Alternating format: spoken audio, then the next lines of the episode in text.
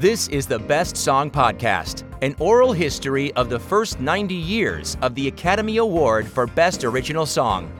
The Best Song Podcast was made possible by the generous support of the following Paulus Educas, Terry Freerks, Tina Fry, Jeff Glazer, Mark Hollingsworth, Douglas Meacham, Mark Smith, the Sokolov family, Colin Stokes, Adrian Quinn Washington, and Ben Watson. Follow the show on Twitter at Best Song Podcast, where you can participate in polls, talk about your favorite movie songs, and dive deeper into the rich history of movie music. Let's settle in now for another year in movie music with host Jeff Commings. We've heard many different types of songs nominated for the Oscar in the past 22 episodes. We've heard songs performed in a non English language, those that barely appeared in the film, one that didn't even appear in a film, and songs that really didn't have anything to do with the movie in which it appears. The Academy revised its rules for the Song Award in 1954 to take care of the first two things, but still wasn't ready to demand that the eligible songs have some purpose. As far as songs not written in English, the person who translates it to English is not eligible for an Oscar nomination since they are just acting as translators. But if the translator creates lyrics that are different in meaning and tone than the original lyrics in the other language, then both lyricists get the nomination. In the case of Mona Lisa and Down Argentine Way, two nominated songs that were sung in Italian and Spanish respectively, the people who translated the lyrics couldn't get the nomination because the song did not change its meaning when sung in English. I believed Carlos Albert should have been credited at the least for translating Johnny Mercer's lyrics for Down Argentine Way in 1940. And I wonder if there had been a push to have those translators listed as nominees after the unknown person helped Jay Livingston translate Mona Lisa for the Italian version sung in Captain Carey USA. And to make it absolutely clear that such a song such as 1945's Love Letters, which didn't have a lyric performed in the movie, is not eligible for future nominations, the rules state that both the lyrics and melody have to appear in the body of the film or during the credits. Stating that the eligible songs could be performed under the credits is just another reason why we're going to see more of these types of songs in the very near future. As far as making sure that the songs nominated in 1954 have some purpose in the film, well, that's up for debate. Before we go on, remember that I'm going to be talking about the major plot points throughout the episode. The first one we'll discuss is The High and the Mighty, which reunites Dimitri Tiomkin with lyricist Ned Washington two years after they reshaped the movie song with High Noon. John Wayne was a producer of The High and the Mighty, and John Wayne rarely hid his extreme jealousy that Gary Cooper found success with High Noon. In accepting Gary Cooper's Best Actor Oscar in March 1954, John Wayne wondered aloud why his agent hadn't fought for him to be in High Noon. But if John Wayne couldn't get High Noon, he could at least nab the composer for his own film. This Oscar nomination for the title song almost didn't happen because the studio heads at Warner Brothers were not too thrilled about the audience reaction to the song at a sneak preview. So the song was removed from the opening titles for the official prints that went to theaters for the film's July 1954 release and the only thing heard as the movie begins is a sweeping instrumental with the romantic theme over images of an airplane in the clouds, followed by people frolicking on the beach. The scene switches to an airfield where a man whose face we don't see yet continues to whistle Tiomkin's theme.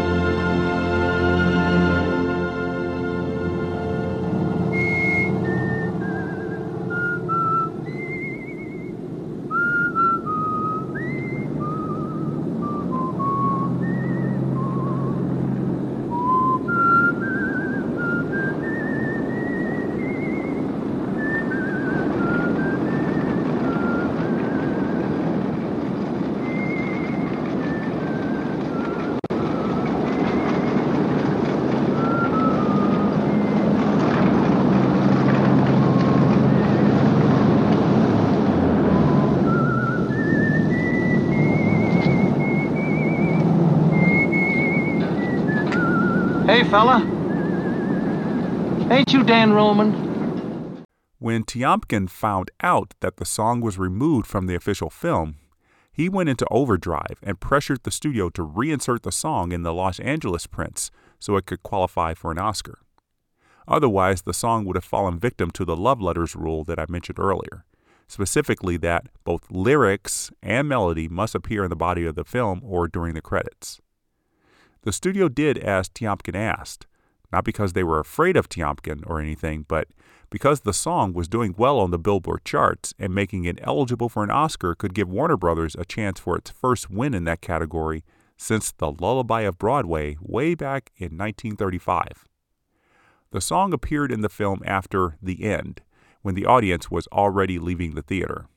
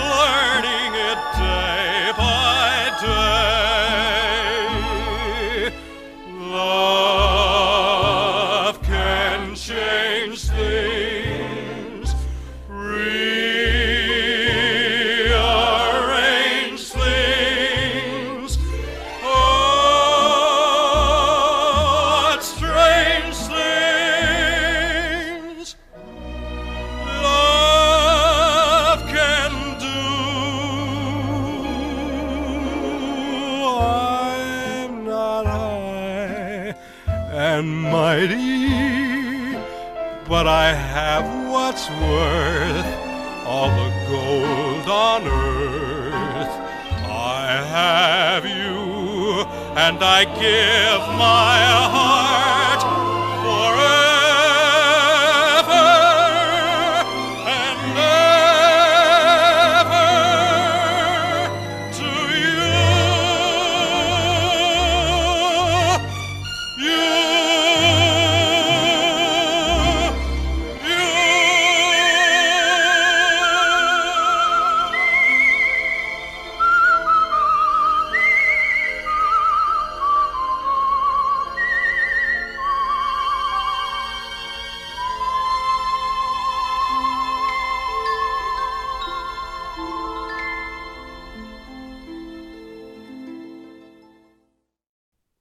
Johnny Desmond on the vocal, including the whistling, which became the most popular feature of the song and would keep the main theme running through the two and a half hour film.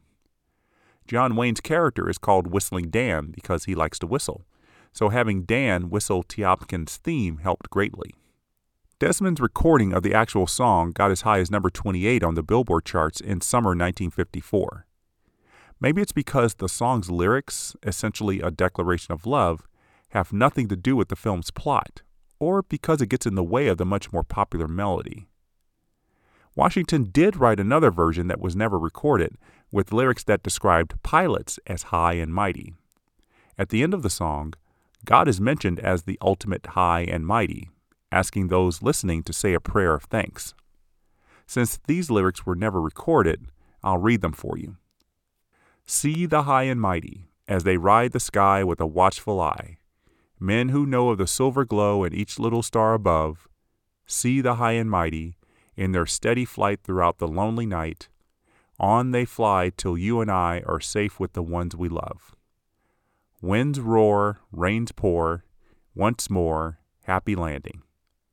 Thank the high and mighty, say a silent prayer to the man up there. giving thanks to the one who holds the whole world together with love, love, love. These lyrics definitely relate to the film, and I don't know why they were rejected in favor of the typical love ballad. Though the song was not a popular hit with the public, they went mad for the instrumental version, complete with whistling. Oscar winning composer Victor Young released the best selling instrumental version in summer 1954, with Muzzy Marcellino whistling on the record. It got as high as number 6 on the Billboard charts, staying on the list for 14 weeks.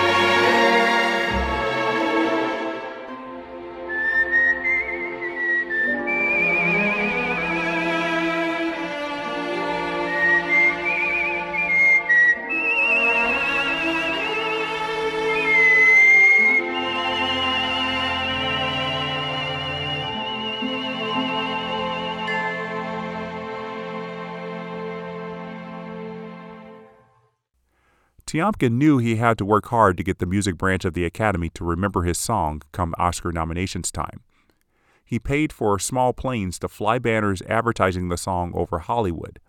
Definitely a step up from the usual trade ads put in Variety and other publications. Whether it was the skywriting or something else, Tiomkin and Washington got that nomination for The High and the Mighty. Tiomkin also received a nomination for writing the score, likely on the strength of the melody of the theme song that was filling the airwaves. This gave him the chance to win as many as four Oscars in two years and become the first person to win two score awards and two song awards. If you ever catch The High and the Mighty, you won't hear the song in the film. Warner Brothers never reinserted the song in its official print after it received the Oscar nomination and never bothered to do it for any home video release many years later. One other thing to note about the song The High and the Mighty is that it is the first song to be nominated from a film released in CinemaScope, the first official widescreen format made available. It used bulkier cameras and increased the budget of the film, but the $6 million box office more than made up for the effort. Though Warner Brothers might have stumbled on the song The High and the Mighty, 20th Century Fox never doubted that the theme song for their romantic drama Three Coins in the Fountain would be a hit. When you have Frank Sinatra singing the tune, it's guaranteed to sell well. Old Blue Eyes never gets on screen credit for performing the song over the opening credits, but fans of Sinatra know it's him. What's interesting about this song is that Sinatra does not appear in the film. Sammy Cahn, Sinatra's close friend, was tasked with writing the song with Jule Styne, and after completing the song in one day, Cahn played the song for Sinatra at his home. I should rewind a little bit to give more detail about the song's creation, and much of this comes from Sammy Cahn himself in his autobiography called I Should Care. Frank Sinatra was set to star in a musical called Pink Tights with Marilyn Monroe. Styne and Cahn were going to write the songs. But when Monroe decided to elope in Japan with Joe DiMaggio instead of fulfill her contractual obligation, 20th Century Fox decided to wait to see if Monroe would change her mind. While they waited, Styne and Cahn had some time to do a favor for producer Sol Siegel, who thought his romantic drama Three Coins in the Fountain could use their talents. There was no film to see at the time, and Siegel apparently wouldn't let them read the script. I guess Styne and Cahn didn't bother to read the 1952 novel on which the movie is based. Anyway, all they knew was that three people are going to throw coins into the Trevi Fountain in Rome looking for love. And in one afternoon, this is what they wrote.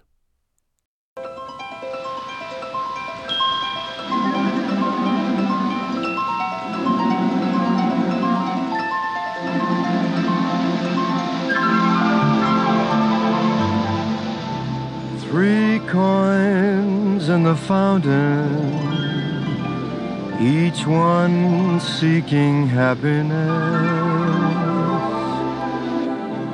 Thrown by three hopeful lovers.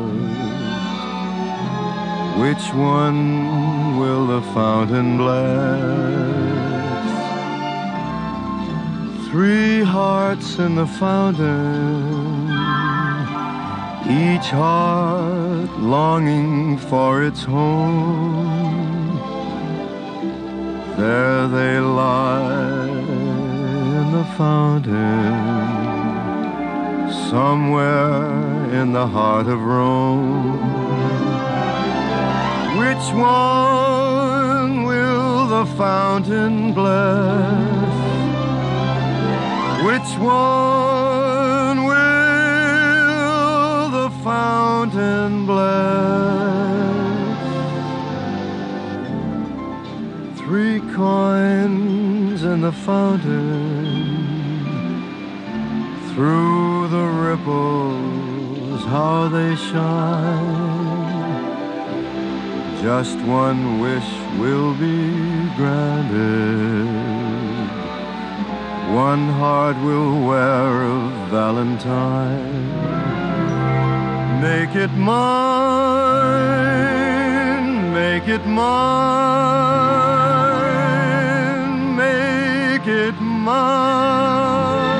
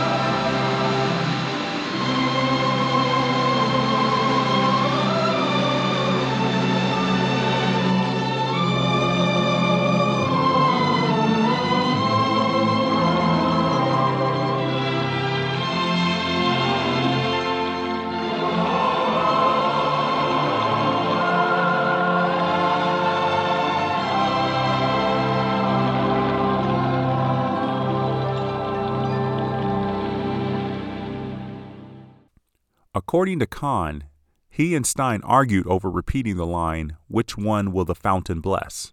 thinking it stunk. But he didn't seem to have a problem with saying, Make it mine, three times. Styne was likely being obstinate because he had created this animosity toward Hollywood that started back in 1947 when Styne left to write songs for the hit Broadway show High Button Shoes. He didn't like the Hollywood machine, saying in a 1971 interview that, quote, it was a belt, it was a factory. I knew California didn't draw on your talents because you were told what to do, end quote. In the end, Styne was pleased with the finished song, knowing that it helped the movie earn a lot of money, some of which went into his pockets. The song is performed over gorgeous shots of the many fountains of Rome, showcasing the new cinemascope technology. It serves as sort of a pre overture to the actual opening credits overture, the first time a song has been specifically created for such a purpose. It allows us to enjoy the beauty of what we see and hear without having to read the obligatory credits.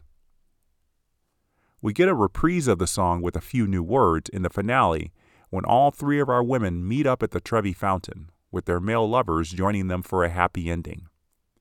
In Sinatra's version of the song, only one wish was going to be granted, but this time, all three wishes are fulfilled. The fountain's coming to life again.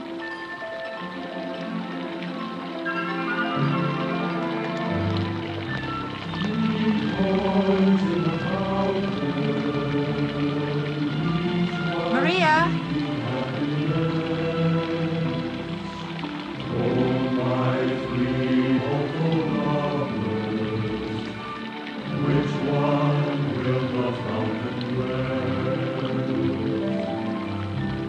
Georgia!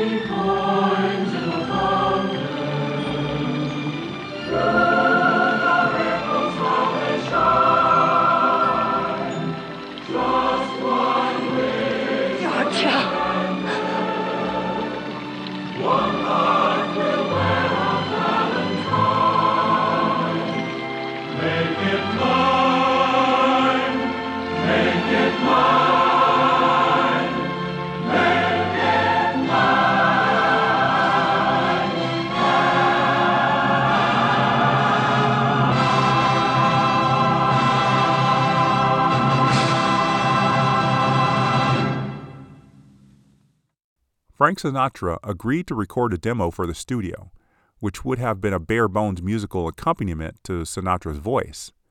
But the studio had 60 musicians available that day, and after Sinatra threw a mini tantrum, he decided to record the final version that day. At the time, songwriters got a flat fee for their work and a small royalty if the song becomes a hit.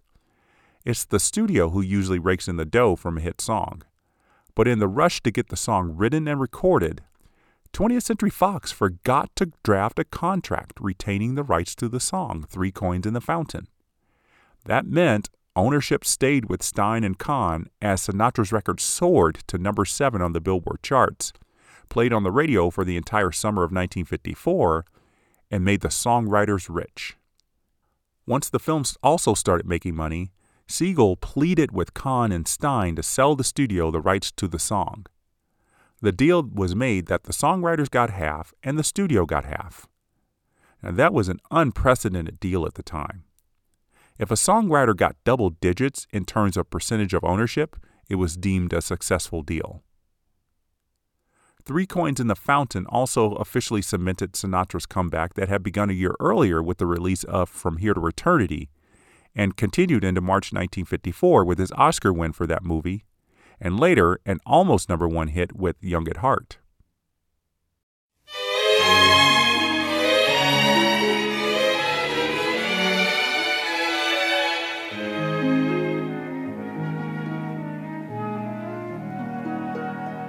Fairy tales can come true. It can happen to you if you're young at heart. For it's hard, you will find, to be narrow of mind if you're young at heart. You can go to extremes with impossible schemes. You can laugh when your dreams fall apart at the seams. And life gets more exciting with each passing day. And love is either in your heart or on its way. Don't you know that it's worth every treasure on earth to be young at heart? For as rich as you are, it's much better by far to be young at heart. That song was featured in the 1954 film of the same name, which didn't get its title until the song was proven to be a hit. The song was recorded and sold commercially in 1953 before the film was in production, which meant it broke a crucial Academy eligibility rule. Now, speaking of comebacks, Judy Garland was trying to make a big one with the musical remake of A Star is Born. She hadn't made a movie since 1950 when MGM canceled her contract for her unreliable work habits. And just as she had been doing before, Garland was unreliable for filming of A Star is Born. Some days she would show up late, sometimes she wouldn't show up at all. But when she did, she was magical. That showcased in very fine form during the performance of the nominated song, The Man That Got Away. All of the film versions of A Star is Born involved a fading male star discovering a very talented female. In the 1954 version, James Mason is a struggling film star who stumbles into a nightclub after it closes and finds Garland's Esther Blodgett singing with her band after they had already performed publicly a few hours earlier. In the moment, the song is not related to the plot except that it gives us a great opportunity to see Judy Garland shine when the cameras are rolling. This song is performed on camera in a single 3 minute and 40 second take, with Garland singing live even though there was a playback of the previously recorded song on the set.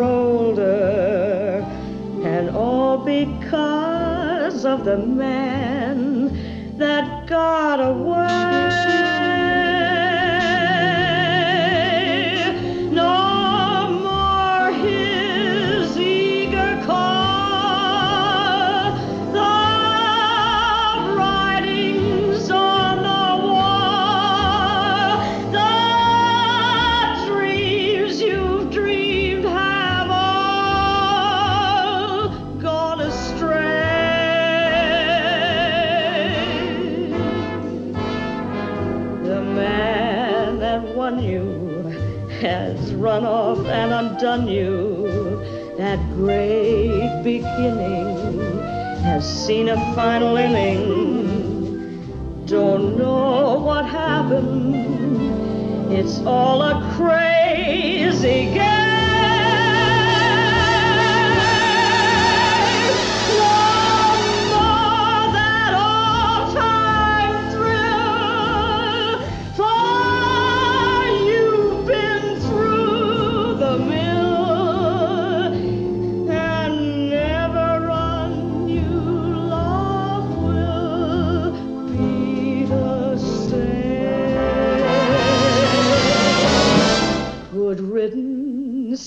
by every trick of his. You're on to.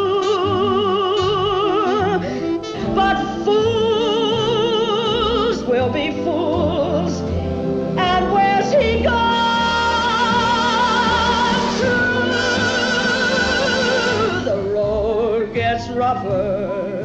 It's lonelier and tougher with hope.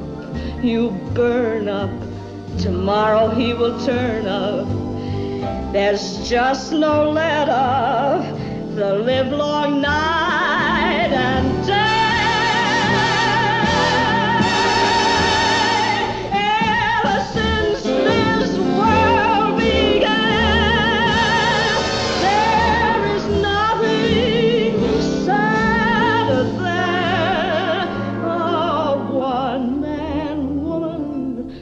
looking for the man that got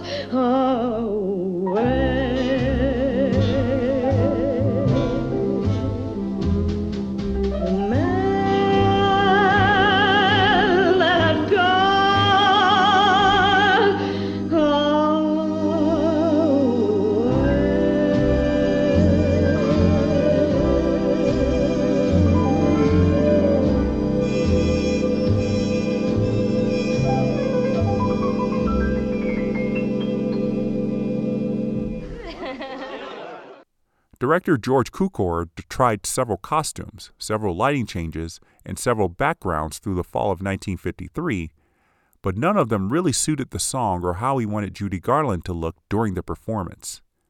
He finally got the look he wanted when it was filmed in February 1954 using the new CinemaScope widescreen lenses and Technicolor process. The look of it convinced Warner Brothers to film the entire movie in widescreen, giving us three songs so far from CinemaScope films in 1954.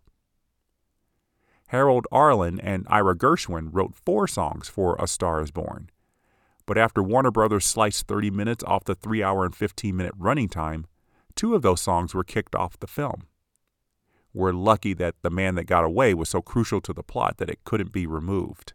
It gives Judy Garland a chance to sing a torch song that would become a signature song for her rivaled only by Over the Rainbow, which also had music by Harold Arlen.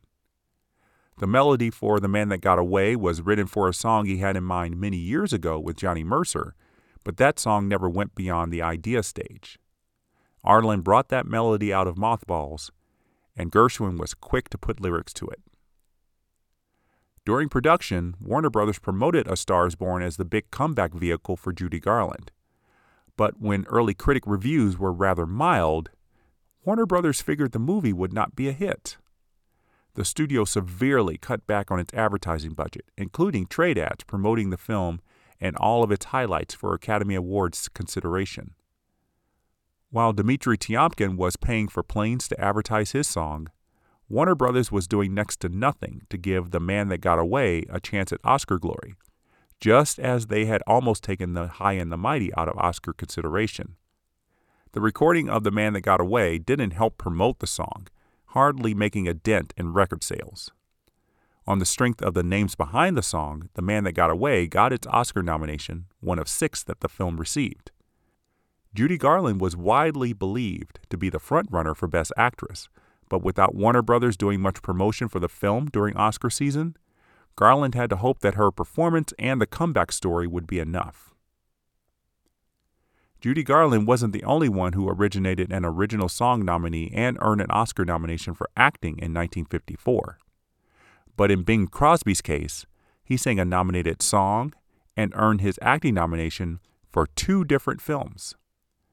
His acting nomination came in the non musical drama The Country Girl, where he starred as an alcoholic has been actor but his fans got to hear those angelic pipes put to work in the musical film White Christmas. Now, this is not a sequel to Holiday Inn, but it's understandable that people automatically think so. The song White Christmas is used in the film. The songs are by Irving Berlin, and the film stars Bing Crosby, but the plot is very different. This time, Crosby goes back to his roots and plays a song and dance man partnered with Danny Kaye. After closing out a tour of their show in Florida, they head to Vermont with sisters played by Rosemary Clooney and Vera Ellen. It's there that they decide to put on a big show to help Bing and Danny's former Army general, and one night, Clooney's character has trouble sleeping. Her sister cooks up a plan for her to go to the kitchen for some food, where Bing is waiting, and hopefully a romance will kindle. Bing offers up some sandwiches that can help her sleep, but he has something better a song. And it's the one that brought Irving Berlin his ninth nomination the song Count Your Blessings Instead of Sheep. It harkens back to the lullabies that Crosby sang in the 1930s, including Pennies from Heaven and Sweet Leilani. Only this one is sung to an adult. But it's no less effective. After Bing sings solo, they have a brief conversation about their worries, and Bing is afraid that being Rosemary Clooney's White Knight is too much to handle. That's when she reprises the song, and by the end, they kiss and count their attraction to each other as a blessing. When I'm worried and I can't sleep, I count my blessings instead of sheep. I fall asleep counting my blessings. When my bankroll is getting small, I think of when I had none at all. And I fall asleep counting my blessings. I think about a nursery and I picture curly hairs. And one by one I count them as they slumber in their beds. If you're worried and you can't sleep, just count your blessings instead of sheep, and you'll fall asleep counting your blessings.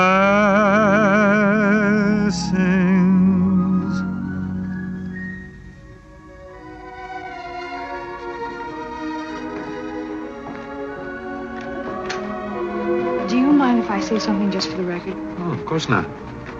I think what you're doing for the general is one of the most decent, unselfish things I've ever heard of. No angle? No angle. Hmm. I want to apologize for the way I sounded in Florida. I guess I've always been kind of a silly schoolgirl. You know the bit. The, the Lady Fair and the Knight on the White Horse. Let me tell you something. It's kind of dangerous putting those knights up on white horses. Likely to slip off, you know. I think mine's there to stay. That's sure good to know. Makes a fellow feel a little shaky, though, up there all alone on one of those bleached chargers. And you worried? Kinda.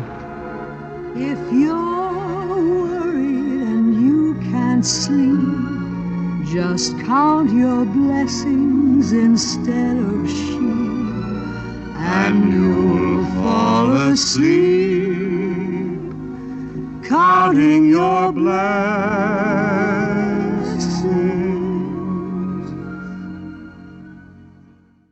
Of the 11 new songs that Berlin wrote for White Christmas, only two of them are not conceived and performed as part of a theatrical show. Count Your Blessings Instead of Sheep is one of them, and that might have helped it snag that Oscar nomination. Plus, it's the song in which Bing Crosby and Rosemary Clooney's characters fall in love, which is often the turning point in a romantic film. The other song is The Best Things Happen When You're Dancing, a lovely moment for Danny Kaye and Vera Ellen that made me think fondly of Cheek to Cheek, which is probably what Berlin had in mind, but it might have not been the best intention. Berlin was a well known songwriter in Hollywood and with the public. On the opposite end of the spectrum were nominated songwriters Richard Myers and Jack Lawrence, earning their first nominations for the song Hold My Hand from the romantic comedy Susan Slept Here. Though Jack Lawrence was an unknown name when compared to the star power of Sammy Cahn, Irving Berlin, and Ned Washington, he had written some big hits in the 1940s.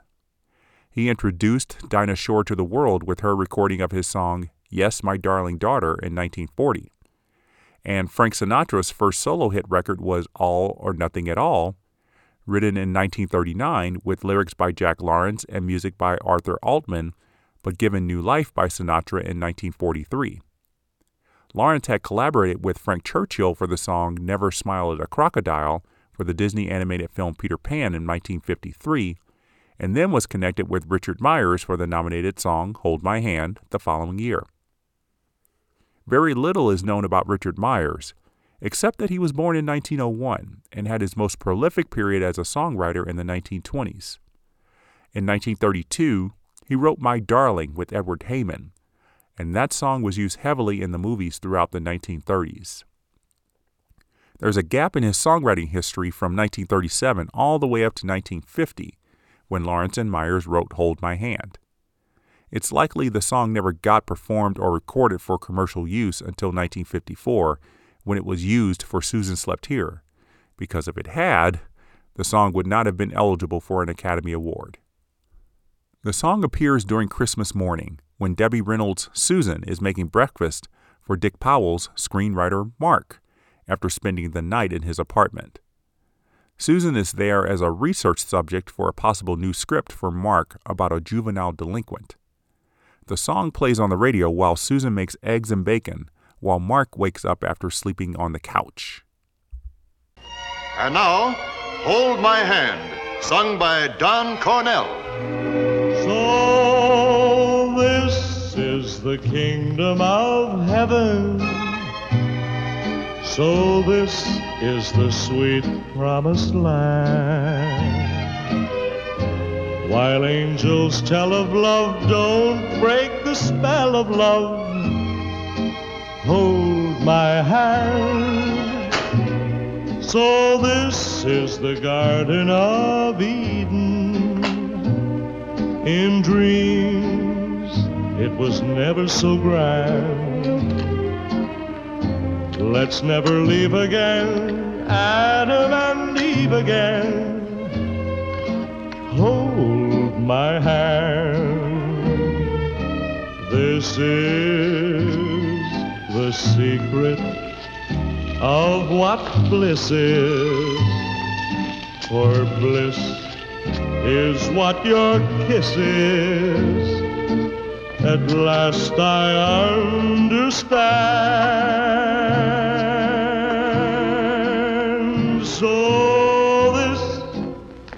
The kingdom of heaven.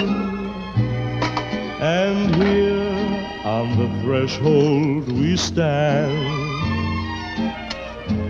Pass through the portal now, we'll be immortal now. Hold my hand.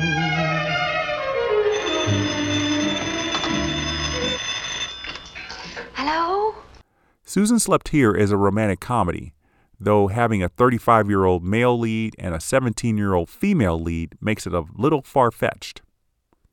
But romance does happen even though it starts with Mark marrying Susan as a marriage of convenience, but later staying married to her for love.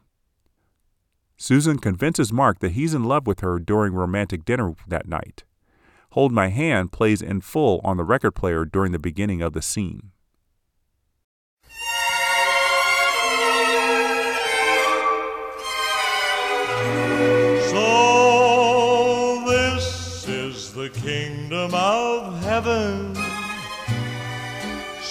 This is the sweet promised land. While angels tell of love, don't break the spell of love. Hold my hand. So this is the Garden of Eden. In dreams, it was never so grand. Let's never leave again, Adam and Eve again. Hold my hand. This is the secret of what bliss is. For bliss is what your kiss is. At last I understand. So this is the kingdom of heaven, and here on the threshold we stand. Pass through the portal now, we'll be immortal now. Hold my hand.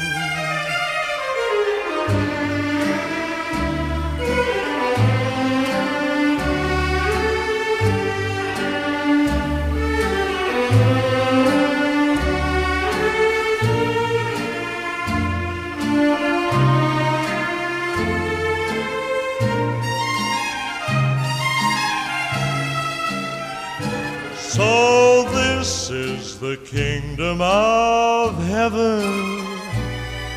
and here on the threshold we stand. Pass through the portal now, we'll be mortal now. Hold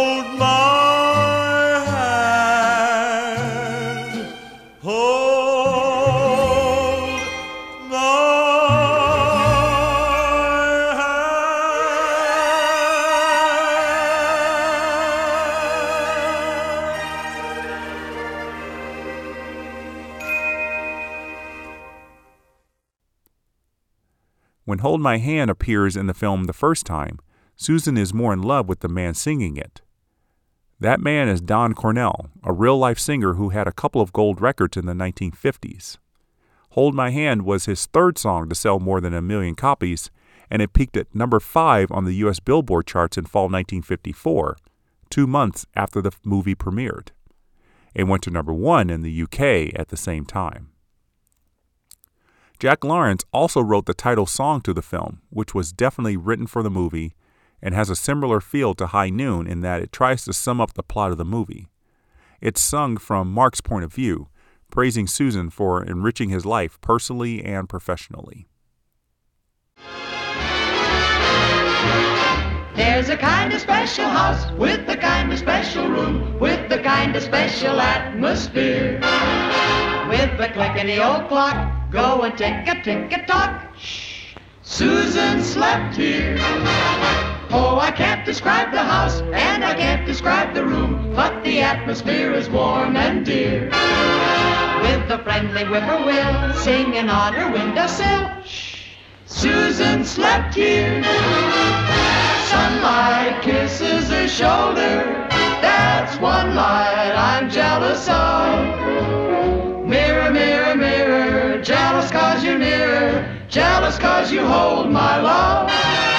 I'm an ordinary guy with extraordinary luck, cause it's Susan who's in my career. And I'm tacking up a sign on the ticker of mine. Susan, Susan, Susan slept here.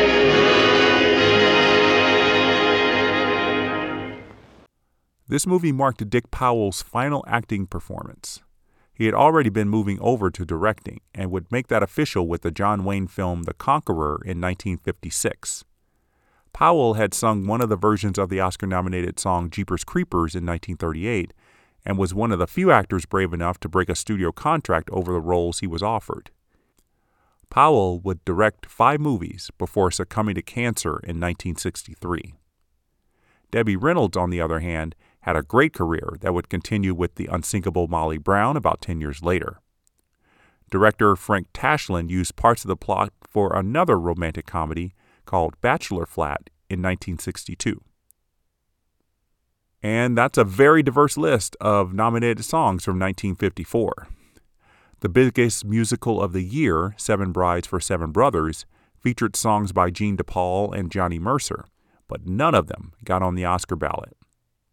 The film itself received five Academy Award nominations, including one for the score that only listed Chaplin and Adolph Deutsch as a nominee.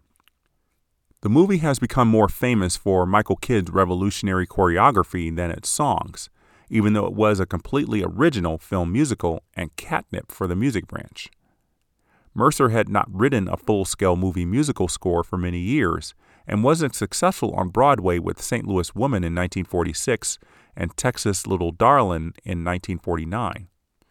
but many regard Seven Brides for Seven Brothers as a monumental effort in song and dance, but not enough to get any of the songs individually recognized.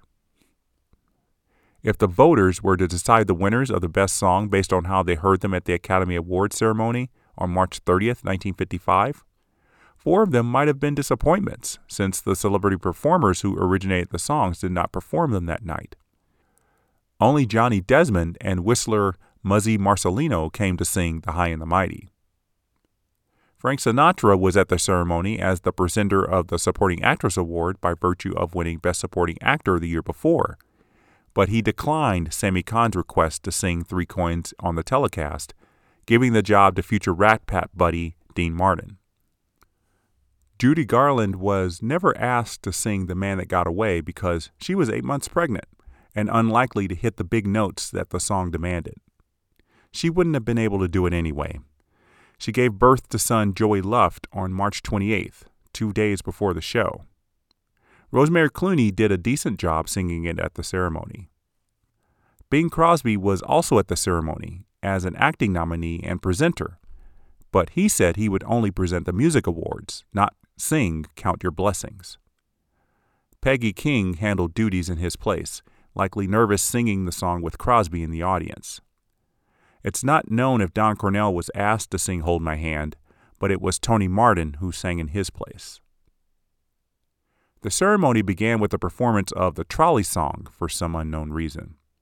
Yes, Judy Garland was a nominee, but she had sung two Oscar winning songs that would have been better choices.